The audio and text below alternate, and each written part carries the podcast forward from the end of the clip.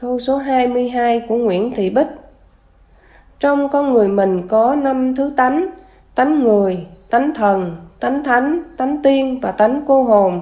Vậy làm sao mình phân biệt được các tánh và phân biệt được đâu là tánh cô hồn trong thân mình suối và đâu là cô hồn sống ở bên ngoài suối? Mỗi thân con người đều có sáu thứ tánh gồm một Tánh Phật hai Tánh người ba Tánh thần. Bốn Tánh thánh. Năm Tánh tiên. Sáu Tánh loài âm. Muốn phân biệt như sau. Một Tánh Phật. Khi mình thanh tịnh là tánh Phật hiện. Hai Tánh người. Khi mình phát ra tưởng là tánh người hiện. Ba Tánh thần. Khi mình phát ra sức mạnh là tánh thần hiện. 4. Tánh thánh. Khi mình phát ra nhân nghĩa là tánh thánh hiện. 5. Tánh tiên.